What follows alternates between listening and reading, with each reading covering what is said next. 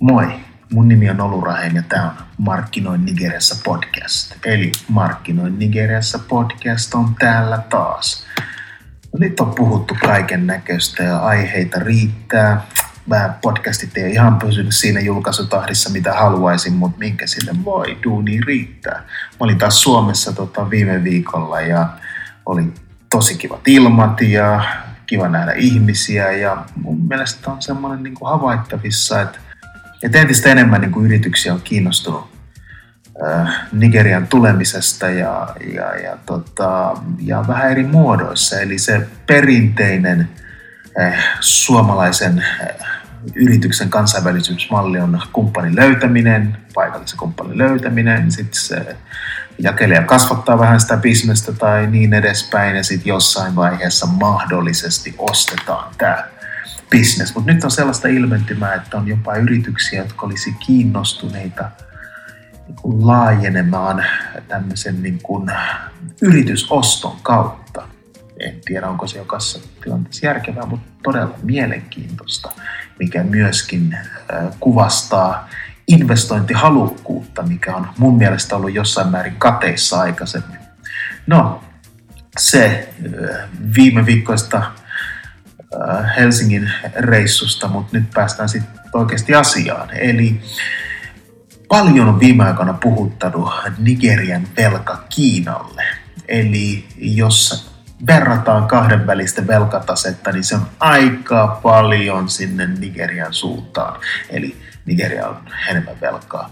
Eli noin 2,5 miljardia dollaria, joka on noin 3 prosenttia koko valtion velasta. Ihan hyvä kokoinen summa.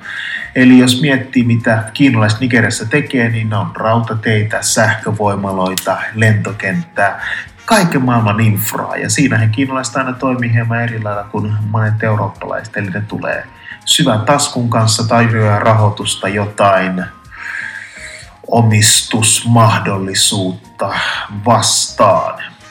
Öm, mutta tosiaan, niin kokonaisuudessahan Nigerian valtion velka on noin 81 miljardia. Ja jos miettii keille maille Nigerian velkaa, niin tosiaan se Kiina oli kova ykkönen.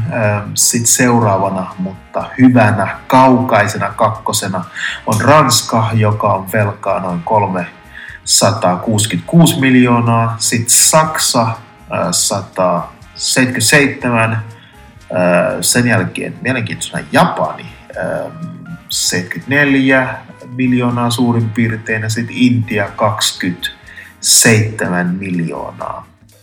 Että tietenkin kun Nigeriassa on lähes 200 miljoonaa ihmistä, niin ei se velan määrä tietenkin per asukas ole välttämättä niin, niin iso, mutta tota, tietenkin suurin osa asukkaista on suhteellisen huonotuloisia, eli siinä mielessä se tuntuu. No, IMF on varoittanut Nigeria sen velasta Kiinalle ja varsinkin siitä, että Nigeria käyttää 50 prosenttia öljytuloistaan velan maksamiseen. Eli, eli, eli tota, kun tiedetään, niin Nigeria on öljytuottajavaltio, joka pääsääntöiset vientitulot tulevat tästä öljyviennistä, niin 50 prosenttia siihen menee velan maksamiseen.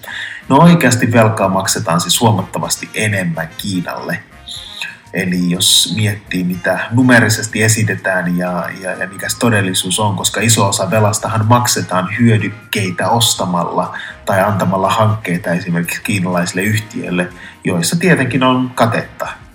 Eli aikamoisia summia. Nigerian valtio on tietenkin sitä mieltä, että lainan takaisinmaksu ei ole ongelma, mutta se ei oikeasti jää nähtäväksi tulevaisuudessa. No se näistä Kiinan ja Nigerian velkasuhteista. Seuraavana on tosi mielenkiintoinen aihe, mitä mä oon seurannut suurella jännityksellä. Sehän on jostain leffasta otettu. Eli brittituomioistuin on langettanut Nigerian valtiolle päätöksen maksaa projektifirma P&IDlle 9 miljardin summan, siis 9 miljardia dollaria menetetyistä tuloista kaasuhankkeessa. Juttu on tosiaan perua vanhalle kaasuhankkeelle vuonna 2010, jolloin kaksi irlantilaista liikemiestä laittoi projektifirma pystyyn Keiman saarille. Ja tämän tarkoituksena oli tosiaan auttaa Nigerian valtiota hankkeessa muuttamaan öljyporauksessa ilmennyttä kaasua nestemäiseen muotoon, jolloin se olisi helpommin käytettävissä ja kuljetettavissa. No, tosiaan tämä Keipan saarille äh, laitettu projektiyritys oli niin äh, suotuisassa valossa lontolaisen tuomarin silmissä, että se rankasi Nigeriaa siitä, että se ei ollut suostunut sovitusneuvotteluihin äh, viiteen vuoteen. No, okei, okay, Nigerian puolelta tosi huonosti hoidettu, mutta heidän mielestäni sovitusneuvotteluihin ei ollut aihetta. Ja tämä lontolainen tuomari sitten nosti korvaussumman kuudesta miljardista yhdeksään miljardiin.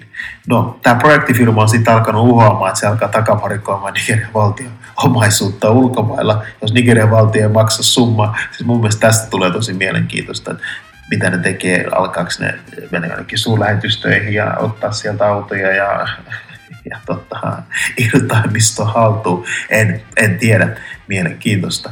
Mutta tosiaan niin tota, Nigerian valtio kuitenkin huomauttanut, että tällä lontoolaisella tuomioistuimella ei ole oikeutta langettaa sille kyseistä tuomiota.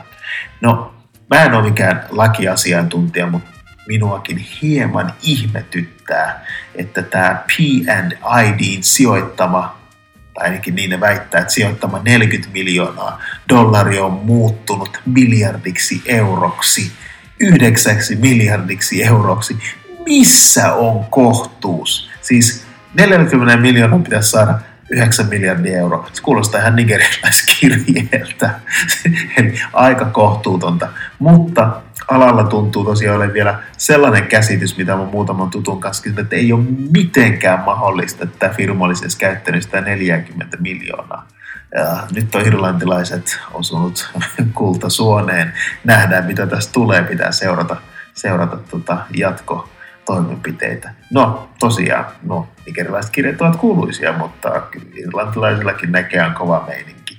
Ja ainakin saavat brittioikeuden tähän höynäytykseen mukaan. No, se näistä aiheista tällä kertaa. Palataan taas pian asiaan.